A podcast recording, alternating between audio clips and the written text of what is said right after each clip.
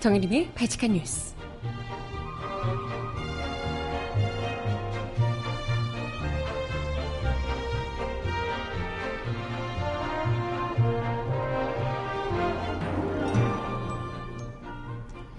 여러분 안녕하세요. 발칙한 뉴스 정혜림입니다.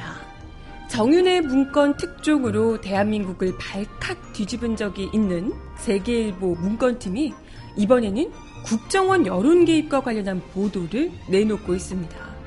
이들에 따르면 MB 정부 시절 국정원이 SNS를 장악해야 한다는 내용의 보고서를 청와대에 보고했던 것으로 전해지고 있는데요. 아, 이 같은 국정원의 권고, 요청, 보고에 따라서 그렇게 국정원이 대선 개입을 철저하게 했구나. 음, 댓글 알바하면서 네, 과연 또다시 대한민국을 발칵 뒤집을 만한 내용들이 담겨 있을지 음악 듣고 와서 오늘 이야기 함께 나눠보겠습니다. 첫 곡은요, 폴킴이 부르는 비 듣고 옵니다. 신청곡 있으신 분 주세요.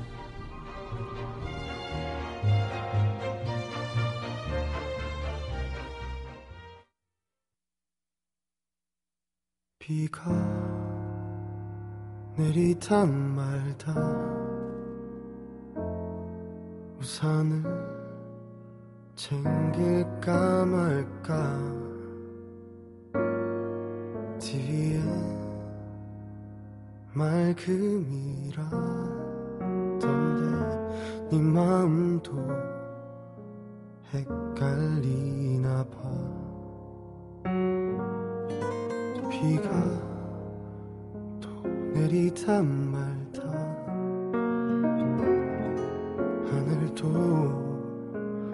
우울한가 봐. 비가 그치고 나면 음 이번엔 내가 울 것만 같아. Shooting down to my memories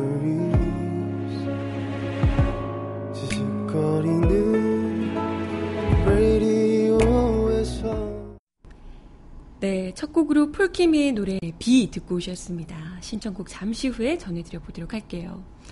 비가 정말 많이 오네요. 우리 채팅창에서도 그런 얘기 하시던데 사람 마음이 참 간사한 게 비가 너무 많이 안 와서 가뭄이라고 비가 좀 충분하게 와줘야 될 텐데 장마인데 왜 이렇게 비가 적게 오냐 뭐 이러기도 했었고 그랬잖아요. 근데 그러고 지금 한 2주 정도 됐나요? 비가 거의 계속 매일매일 내리고 있고 햇빛 햇빛 쨍하게 비치는 파란 하늘을 본 지가 꽤 오래된 것 같은 느낌?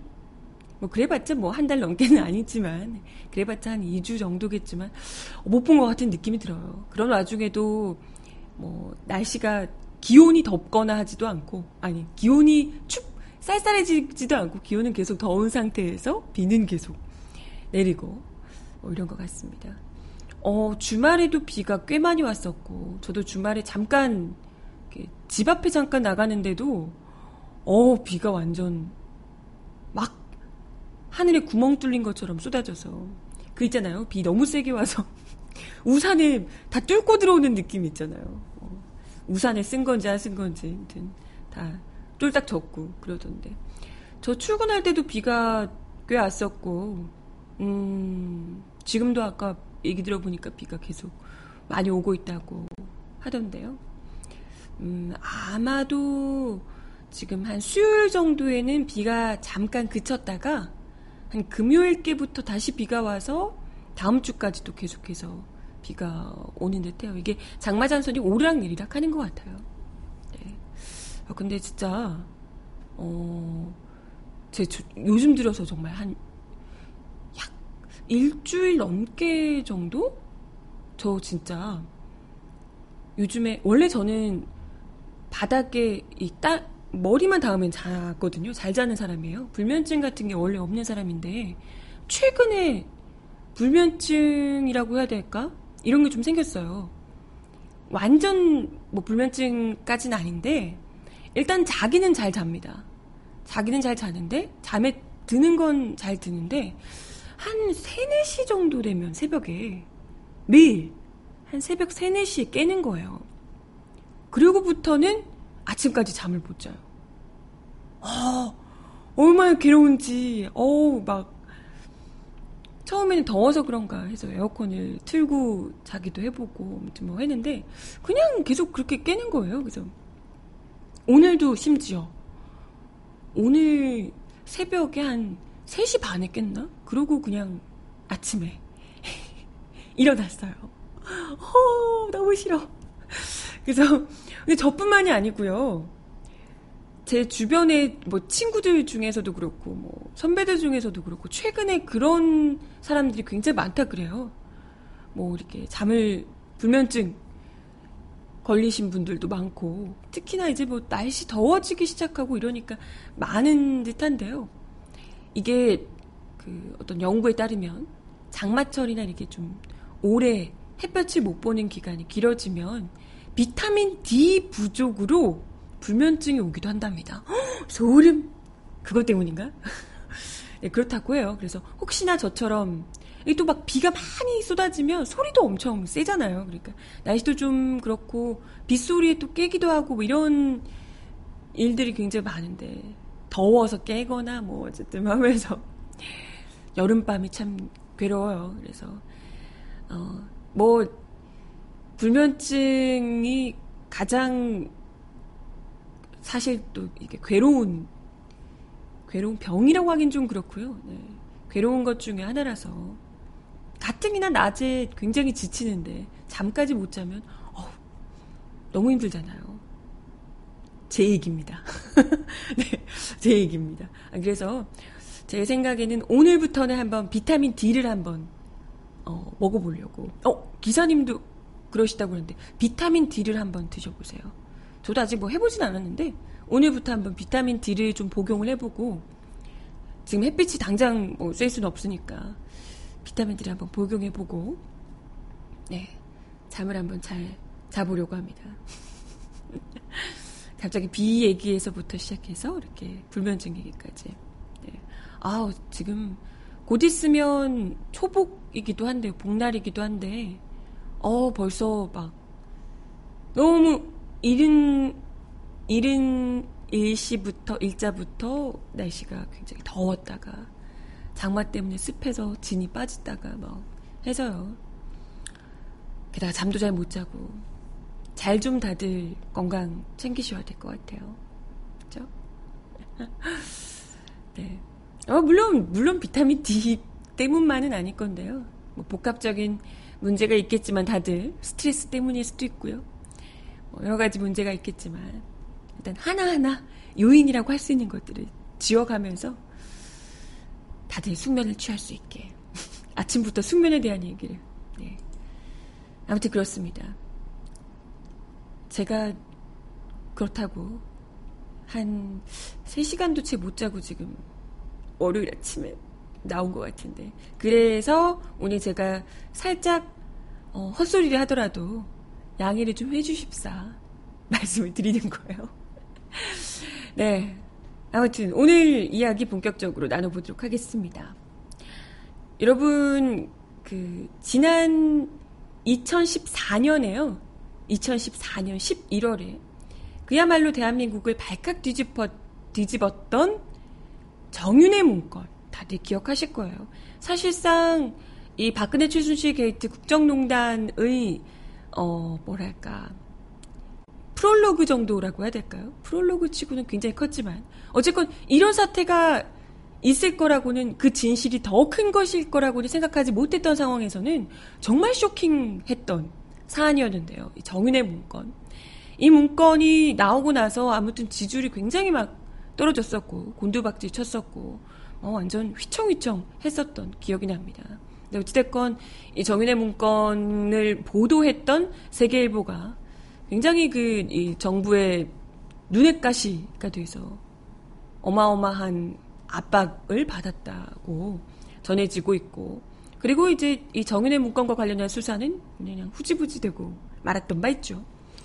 근데 이 바로 정윤의 문건 특종 그 특종 자체는 사실 엄청난 파워를 가진 펀치 핵 펀치였는데요. 이 펀치를 내질렀던 바로 그 세계일보 문건팀 조현일 그리고 박현준 기자가요. 또 특별 취재팀을 꾸렸다고 합니다. 야, 기대가 되는데요. 어떤 걸 할지. 바로 국정원과 관련한 국정원 여론 조작권과 관련한 이런 이제 취재를 집중적으로 하고 있는 그런 특별 취재팀이라고 합니다. 이들에 따르면 국정원이 지난 2011년 12.6 재보궐 선거 직후에 SNS의 선거 영향력을 분석하고 2012년 총선과 대선 19대 그러니까 국회의원 선거와 18대 대통령 선거를 철저하게 대비하기 위해서 온오프라인 역량을 총동원해 트위터, 트위터와 페이스북을 장악해야 한다라는 취지의 보고서를 이명박 정부 청와대에 보고를 했더라라는 내용입니다. 그동안 뭐 검찰과 법원이 국정원이 2012년 대선을 앞두고 독자적으로 트위터와 댓글 조작 활동을 했다고 이야기를 해왔지만, 뭐 아무도 믿진 않았지만 그렇게 이야기를 했죠.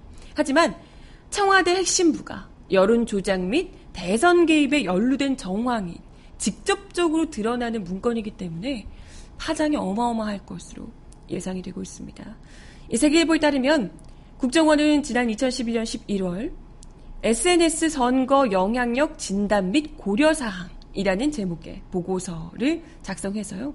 청와대 정무수석 비서관실에 직접 보고를 했고요. 당시 김효재 정무수석 비서관이 이를 직접 검토했다는 겁니다. 이에 따르면 보고서는 SNS가 후보 선택 판단 창구로서 역할이 강화되고 있는데 여당의 절대 분리 여건이 지속되고 있다. 그러고서는 좌파 절대 우위인 트위터의 빈틈을 파고들어 SNS 인프라를 구축하고 좌파 점유율이 양호한 페이스북을 집중 공략해서 여론 주도권을 확보해야 한다라고 주문했습니다. 굉장히 구체적이죠. 국정원은 A4 용지 5장에 11.6 선거 결과 분석, 또 정부 여당의 SNS 대응 실태, 정부 범 여권의 SNS 장악을 위한 단기, 중장기 대책을 담았다라고 어, 나와 있습니다. 세계일보는 2012년 국정원 댓글 사건에 대한 검찰 수사와 재판이 진행됐지만 국정원 심리전단팀 댓글 활동인 종합기획안격인 이 보고서의 실체는 전혀 드러나지 않았다라고 의미를 강조했습니다. 그러니까 사실상 우리가 그 난리가 났었던 국정원 댓글 사건이 사실상 이 2011년에 나왔던 국정원의 보고, 청와대에 올라간 SNS 관련 보고가 이 보고를 시작으로, 이 보고를, 어, 중점으로 이러한 이후에 이것이 이제 실제적인 행동으로 옮겨진 것이 바로 국정원 대선 개입 댓글 알바 건이었다는 거죠. 어, 그럼에도 불구하고 이 같은 국정원 댓글 사건과 관련한 수사가 진행되면서도 이러한 보고서에 대한 실체가 한 번도 드러난 적이 없다는 거. 이게 과연 글쎄 세계일보가 입수를 했는데 검찰이 수사를 못한 걸까요? 검찰이 몰랐던 걸까? 묻지 않을 수가 없습니다. 세계일보는 해당 보고서를 어느 조직이 작성했고 또 작성을 지시한 윗선의 정책, 당시 이명박 대통령과 집권 여당 지도부에 보고를 했는지 여부 등이 규명돼야 한다라고 이야기하고 있습니다. 일단은 뭐 이 보고서 내용 상당 부분이 현실화됐다는 점에서 원세훈 전 국정원장의 개입 정황이 매우 짙다라고 세계일보는 분석하고 있습니다. 이 구체적인 내용은 이런 건데요. 이 보고서에 따르면 2011년 11.6 재보궐선거에서 박원순 서울시장을 박원순 서울시장이 당선된 것. 그러니까 서울시장 자리를 야권에 내준 이유에 대해서 이렇게 설명을 합니다. 여권이 야당과 좌파에 압도적으로 점령당한 SNS 여론 주도권 확보 작업에 매진해 내년 총선 대선 시 허위 정부 유통, 선동에 의한 민심 왜곡 차단 필요.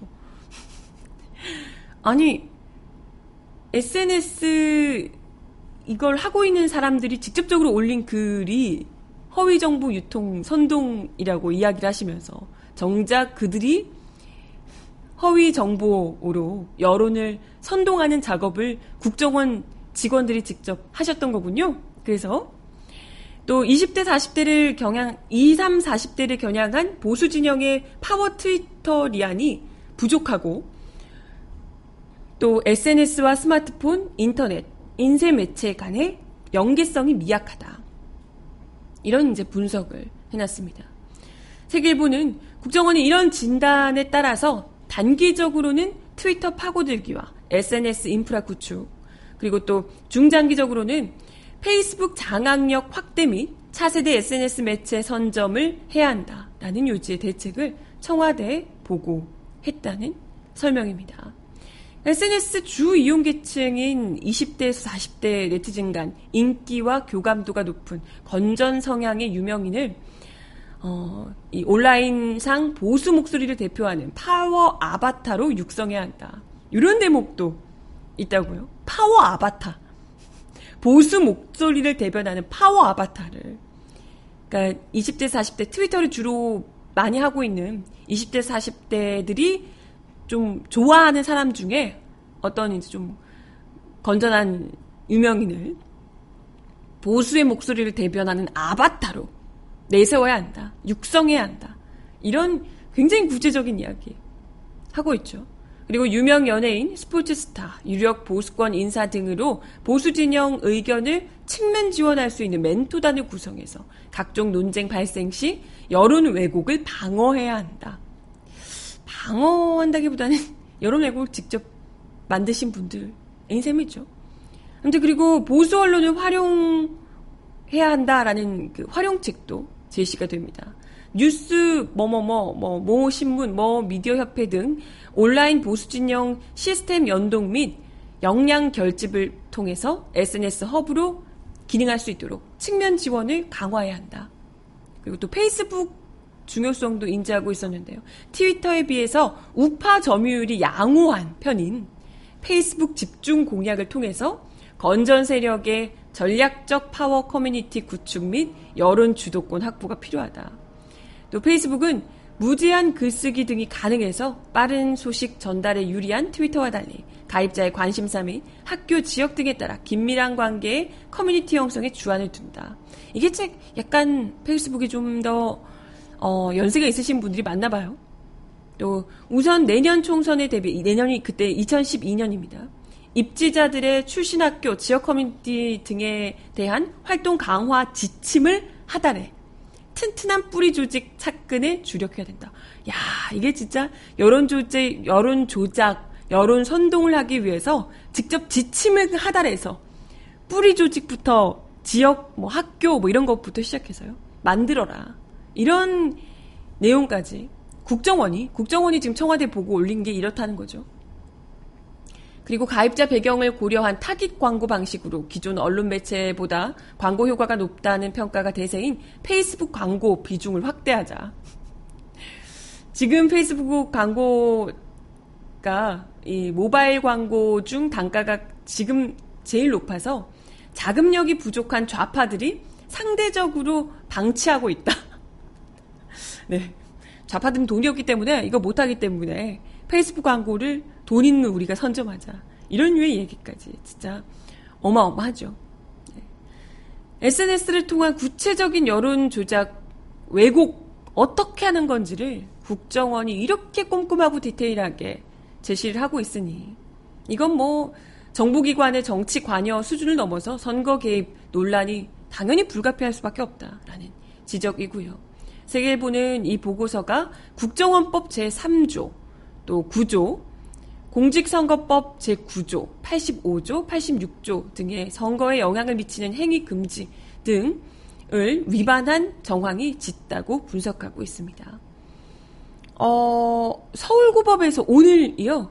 원세훈 전 국정원장의 국정원법 공직선거법 위반 혐의와 관련해 결심 공판을 진행한다고 합니다. 오늘, 오늘. 그렇대요. 아, 그렇구나. 이게 아직 끝난 게 아니었나 봐요.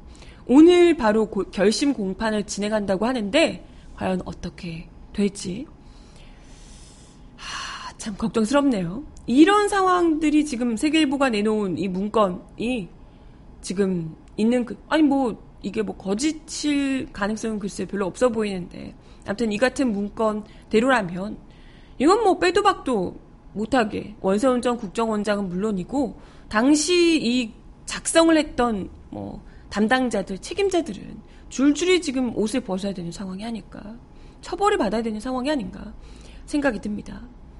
어, 이 문건은 과연 어떻게 입수를 하게 됐는지에 대해서 세계일보는 국정원이 2011년에 청와대 정무수석실에 매일 새벽 이런저런 문서를 전달했다고 하는데요. 국정원이 밀봉, 밀봉 문서를 연풍문에 근무하는 경찰관에게 맡기면 정무수석실 행정관 A씨가 출근하면서 수령을 했다고 합니다. 그리고 A씨가 사무실에서 문서를 개봉해 재분류하고 김 전 수석에게 건네면 김 전 수석이 이를 검토한 뒤에 당일 혹은 며칠 뒤 A씨에게 돌려주는 방식이었다고 합니다. A씨가 2012년 4월에 총선 출마를 염두에 두고 2011년 12월 청와대 근무를 그만두면서 파쇄될 운명의 원래는 파쇄됐어야 되는 건데 국정원 보고서가 빛을 보게 됐다는 겁니다. 이게 이제 이 사람이 자신의 정치적 입지를 위해서 도움될 것 같은 문서 715건을 가지고 나왔다는 겁니다. 이 문건 유출 아닌가? 문건 유출 아니에요? 이거야말로? 아무튼 세계일보 취재팀이 2015년 그 이른바 정윤회 문건 재판이 진행되던 중에 A씨가 유출한 청와대 보고서 715건 중 일부를 입수했다 라고 밝혔고요.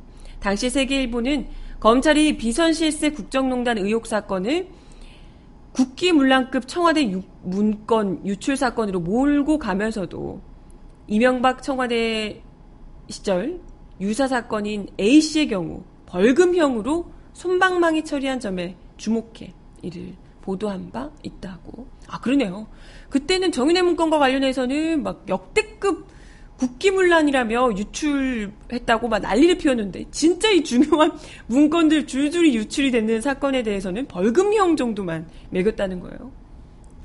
얼마나 이 참 정윤의 문건과 관련해서 중요하다고 생각을 했는지 이걸 어떻게든지 찍소리도 못하게 눌러야 되겠다 생각을 했는지 보여주죠.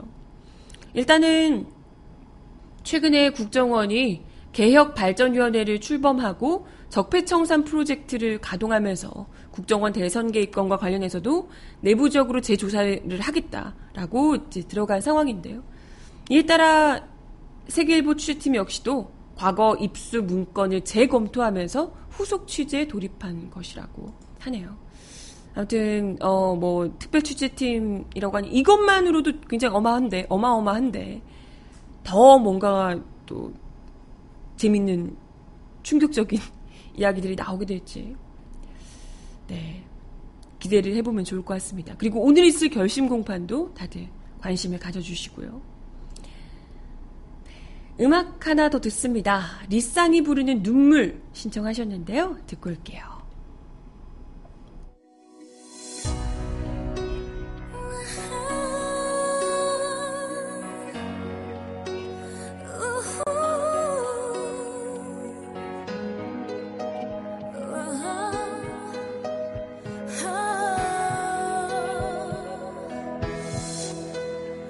떠나고 늘 슬프다 아무리 슬퍼해도 슬픔이 모자라 맘 놓고 아파할 곳을 찾아 숨는다.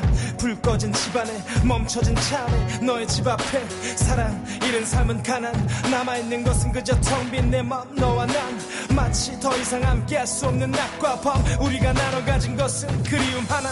술에 취해 불쑥 찾아와 오늘은 오빠랑 잘 거라며 때를 쓰고 베란다로 만지며 내 품에 누워 보고 싶었다며 말을 하고 왜?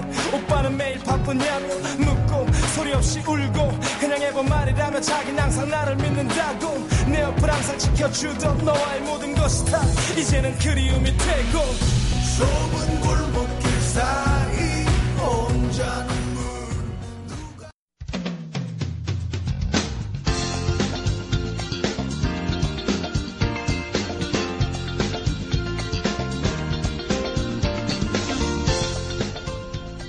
정하나의 바칙한 브리핑.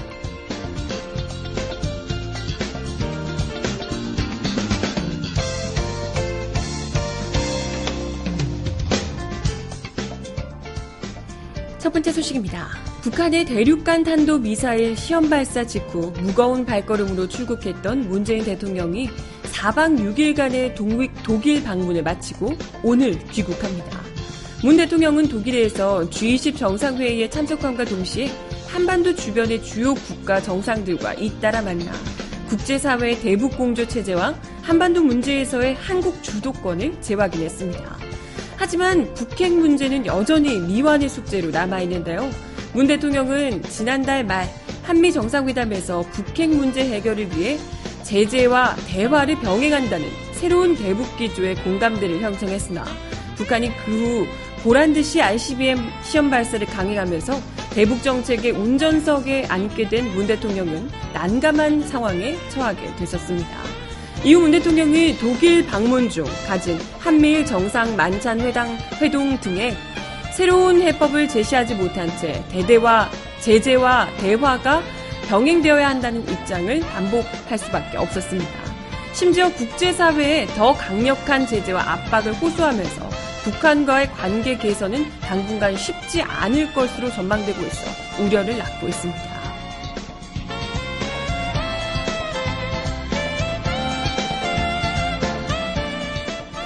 다음 소식입니다. 문재인 대통령의 국정 운영에 대해 잘한다고 응답한 비율이 85.9%에 이른다는 여론조사 결과가 나왔습니다.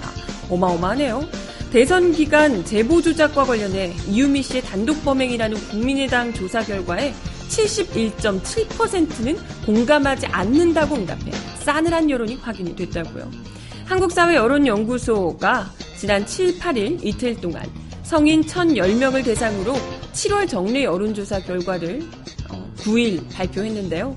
문재인 대통령의 국정 운영과 관련해 잘한다는 응답이 지난 6월보다 3.5% 낮아진 85.9%를 기록했습니다.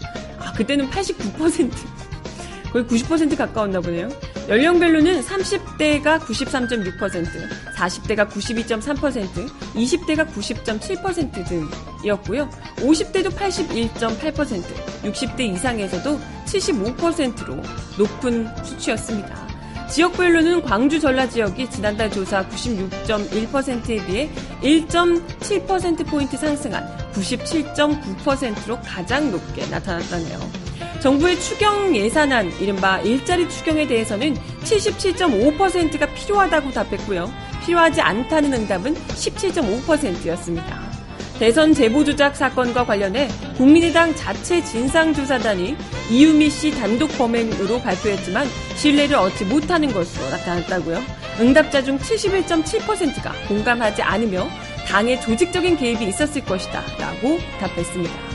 정당 지지율은 민주당이 지난달보다 1.5%포인트 하락하긴 했지만 52.2% 지지율로 1위를 굳건히 지켰고요.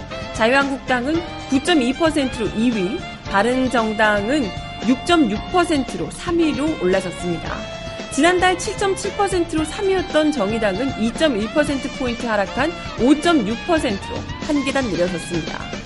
국민당은 지난달 6.7%에서 2.9%포인트 하락한 3.8%로 역대 최저 지지율을 갱신하면서 5개 원내 정당 중 꼴찌를 기록했습니다.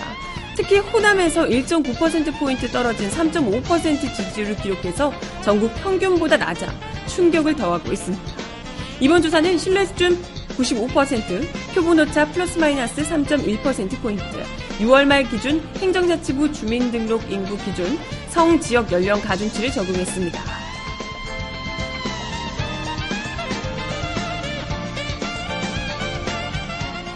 마지막 소식입니다. 검찰이 어제 국민의당 제보 조작 사건과 관련해 애초 윗선으로 지목됐던 이준서 전 최고위원의 구속영장을 청구하자 자체 진상조사 결과 당원 이유미 씨의 단독 범행으로 결론 내렸던 국민의당이 곤혹스런 처지에 내몰렸습니다.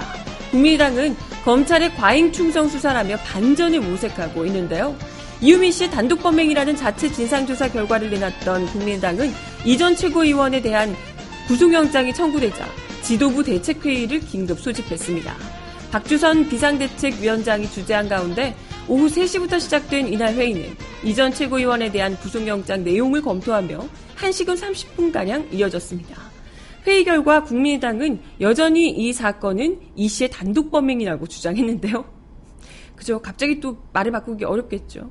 김유정 대변인은 구속영장 내용은 국민의당 진상조사 결과와 사실관계가 다르지 않다는 것이 확인됐다며 검찰이 청구한 영장을 보더라도 이유미 씨 단독 범행으로 확인이 됐고 이준서 전 최고위원은 사전에 공모나 조작한 지, 조작을 지시한 일이 없다는 것이 더욱 명확해졌다라고 주장했습니다. 김 대변인은 또 당 차원의 조직적 개입이라는 일부 주장은 악의적 정치 공세임이 분명해졌다. 어딜 봐서 분명해진 거지? 그럼에도 검찰이 미필적 고의를 적용해서 이전 최고위원의 구속영장을 청구한 것은 검찰의 과잉 충성 수사라는 비판을 피할 길이 없다라고 설명했습니다.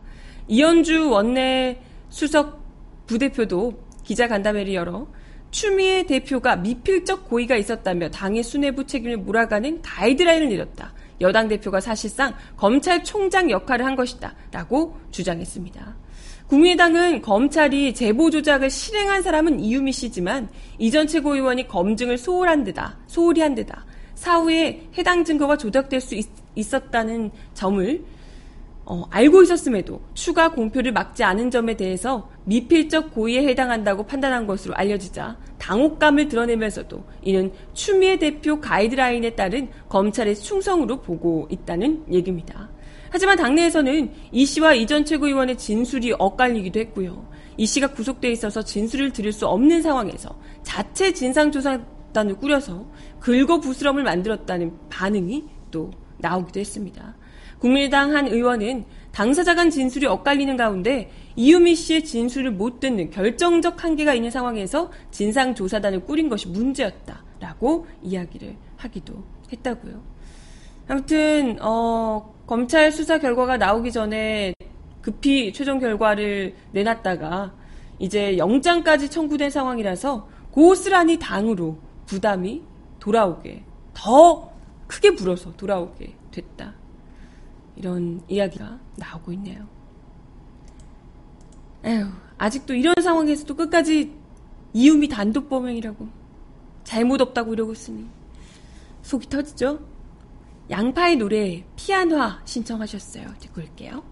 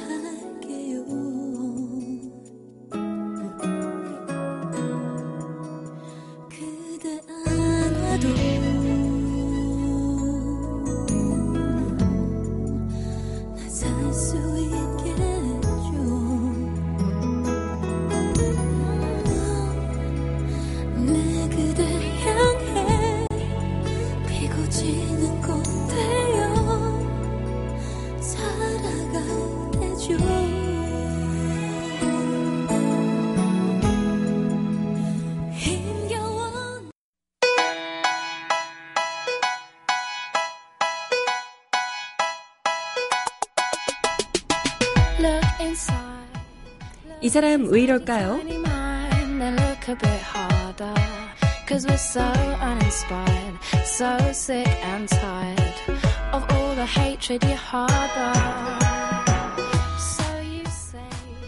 국민의당 이현주 원내수석 부대표의 막말이 누리꾼 사이에서 공분을 사고 있습니다. 어제 SBS 보도에 따르면 이현주 원내수석 부대표는 6월 30일 SBS 기자와의 전화통화에서 29, 30일간 민주노총 총파업에 참여한 노동자들에게 미친놈들이라고 표현을 했다고요. 또 학교 비정규직 노동자들에 대해서는 솔직히 조리사라는 게 별게 아니다. 그냥 동네 아줌마들이다. 라며 옛날 같으면 그냥 조금만 교육시켜서 시키면 되는 거다. 밥하는 아줌마가 왜 정규직화 되어야 하는 거냐. 어, 이렇게 이야기를 한 것으로 확인됐습니다. 이 같은 발언에 누리꾼들은 뜨거운 관심을 표하고 있는데요. 오늘 오전 9시 네이버와 다음 등 포털 사이트 실시간 검색어에 이연주, 이연주 의원 등이 올라가 있습니다. 누리꾼들은 아주 공분하는 댓글을 줄을 이어서 올리고 있는데요.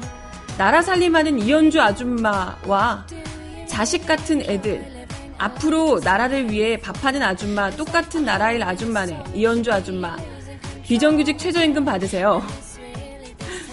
그러게요. 이연주 사퇴 운동하는 곳 없나요? 집에서 밥하는 아줌마로서 화가 납니다. 밥하는 게 그리 하찮은가요? 비정규직은 사람도 아닌가요? 이연주는 사퇴가 답입니다. 또, 헐, 밥하는 아줌마들 표 따위 상관없으신 듯. 이연주 지금 비정규직인데 실직자 만들어주고 싶네. 그냥 막말하는 아줌마 아니신가? 당신 말처럼 지금처럼 정치하면 국회의원 별거 있나? 조리사나 국회의원이나 다를 것도 없고 세비 받아가는 거 통장 개설만 하면 되잖아. 뭐 이런 류의 이야기도 있습니다. 국민의당 이현주가 밥하는 동네 아줌마라고 비하한 비정규직 그분들이 낸 혈세도 이현주와 국민의당 세비로 쓰이고 있다는 사실을 떠올렸을 때 분노를 금할 수 없다. 이현주 씨, 일도 제대로 안 하면서 당신이 받는 세비가 너무 후하다는 생각은 안 해봤니? 말하는 수준이 홍모 씨랑 비슷하네. 뭐 이런 류의 이야기를 나오고 있습니다. 이현주 의원 발언이 노동자들에 대한 폄하와 더불어서 여성 혐오 등 다양한 비판의 소지를 담고 있어서 누리꾼들의 다각도에서 쏟아지는 비판들이 어, 장난이 아닙니다. 이런 가운데 전국 학교 비정규직 노동조합은 반노동, 반여성적 망언으로 학교 비정규직 노동자를 모욕한 이현주는 즉각 사퇴하고 국민의당은 대국민 사과하라 라고 촉구하기도 했습니다. 학비노조는 그동안 수구 정치인들이 노동자들의 정당한 파업을 빗대는 귀족 강성 노조 등의 막말은 들어봤어도 비정규직 여성 노동자들을 향해서 이처럼 비하적인 발언을 한 정치인은 이현주 의원이 처음이다. 이현주 의원의 막말을 민주화된 21세기 대한민국에서 허용되기 힘든 반교육적, 반노동적, 반여성적인 폭력으로 규정했습니다. 아니 근데 이분은 자기도 여성이면서 어떻게 이런 얘기를 하실까요? 노조는 이현주 의원의 미친놈들 막말에 대해서도 학생들에게 좋은 교육 환경, 건강한 급식, 행정 업무 등은 결국 노동자들이 만드는 것이라며 미친놈들의 노동이 없으면 단 하루도 학교가 정상적으로 운영되지 않, 운영되지 않고 있지 않은가라고 반문했습니다. 또 동네 아줌마들 발언과 관련해서도 급식 노동자들은 평균 8년 이상의 숙련된 노동자라며 동네 아줌마라고 비하한 이들의 숙련된 노동이 없었다면 전국의 학부모들은 내일 도시락을 싸야, 싸가야 할 판이다 라고 지적했습니다. 특히 급식 노동자 한 명이 평균 200명의 학생 및 교직원의 식사를 만들고 있는 고강도의 노동 환경이라며 이현주 의원은 자신의 지역구 광명시에 있는 학교 급식, 급식실에서 한 시간이라도 일을 해보라 라고 일가를 하기도 했습니다. 자신들은 비정규직 서름을 받았지만 아이들에게만큼은 비정규직을 물려주지 않겠다는 절실한 마음이 모여서 우리 사회 최초의 비정규직 중심이 된 총파업을 만들었고 비정규직 철폐를 사회적 의제로 만들었다며 이들 아줌마들의 노동과 투쟁이야말로 우리 사회에 필요한 일이다라고 강조하기도 했습니다. 아니 근데 이런 사람이 진짜 자유한국당 이런 데도 아니고 국민의당에서 아 계시니 참 그간의 막말들도 기야말 노릇이신 막말들이 굉장히 많았는데요. 이런 분이 원내 수석 부대표를 맡고 계시니 그 당이 지금 이렇게 정신머리 없는 짓을 계속해서 거듭하고 있는 것 아닌가 생각이 들기도 하고요. 아니 다른 걸 다 떠나서도요. 만약에 정말 뭐 대단한 기술이 없고 정말 밥 밥하는 밥하는 게 뭐가 그 하찮은 일인가라고 묻고 싶지만 어찌 됐건 간에 정말 밥하는 것 외에 기술이 없고 한 번도 경력도 없는 정말 처음으로 그런 일을 하기 위해서 들어간 사람이라 하더라도 그 사람이 정규직이 되는 것이 뭐가 문제입니까?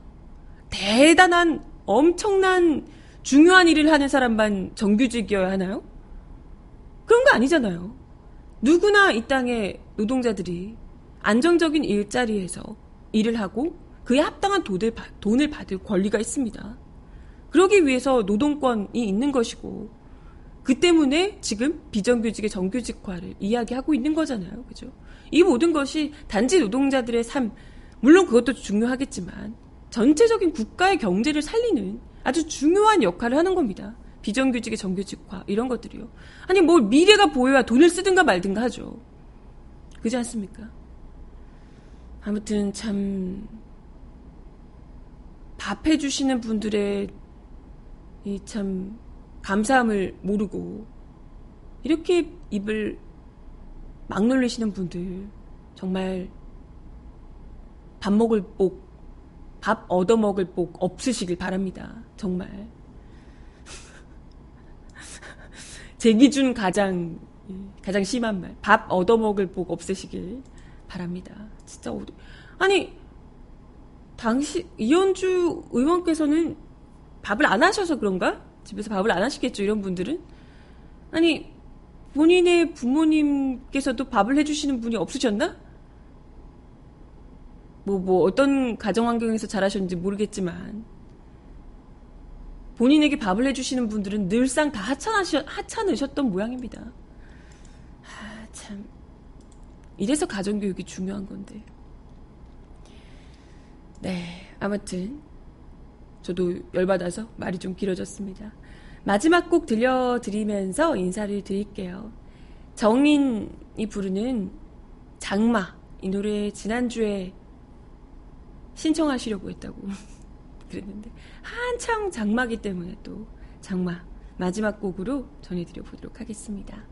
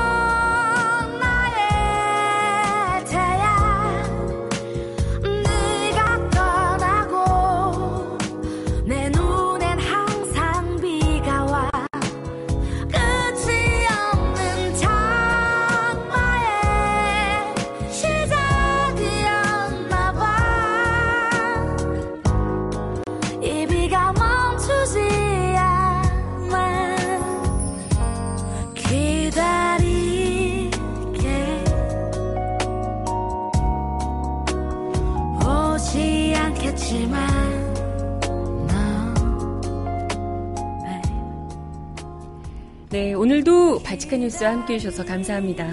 장마철이라 햇빛도 못 보고 다들 축축 늘어져 계실 것 같은데 월요일이니까 그래도 힘 좀 내시고 음, 좀 에너지틱하게 시작을 해보자고요. 바치카 뉴스는 내일 10시에 다시 오겠습니다. 여러분 오늘도 건강하시고 내일 만나요. 안녕.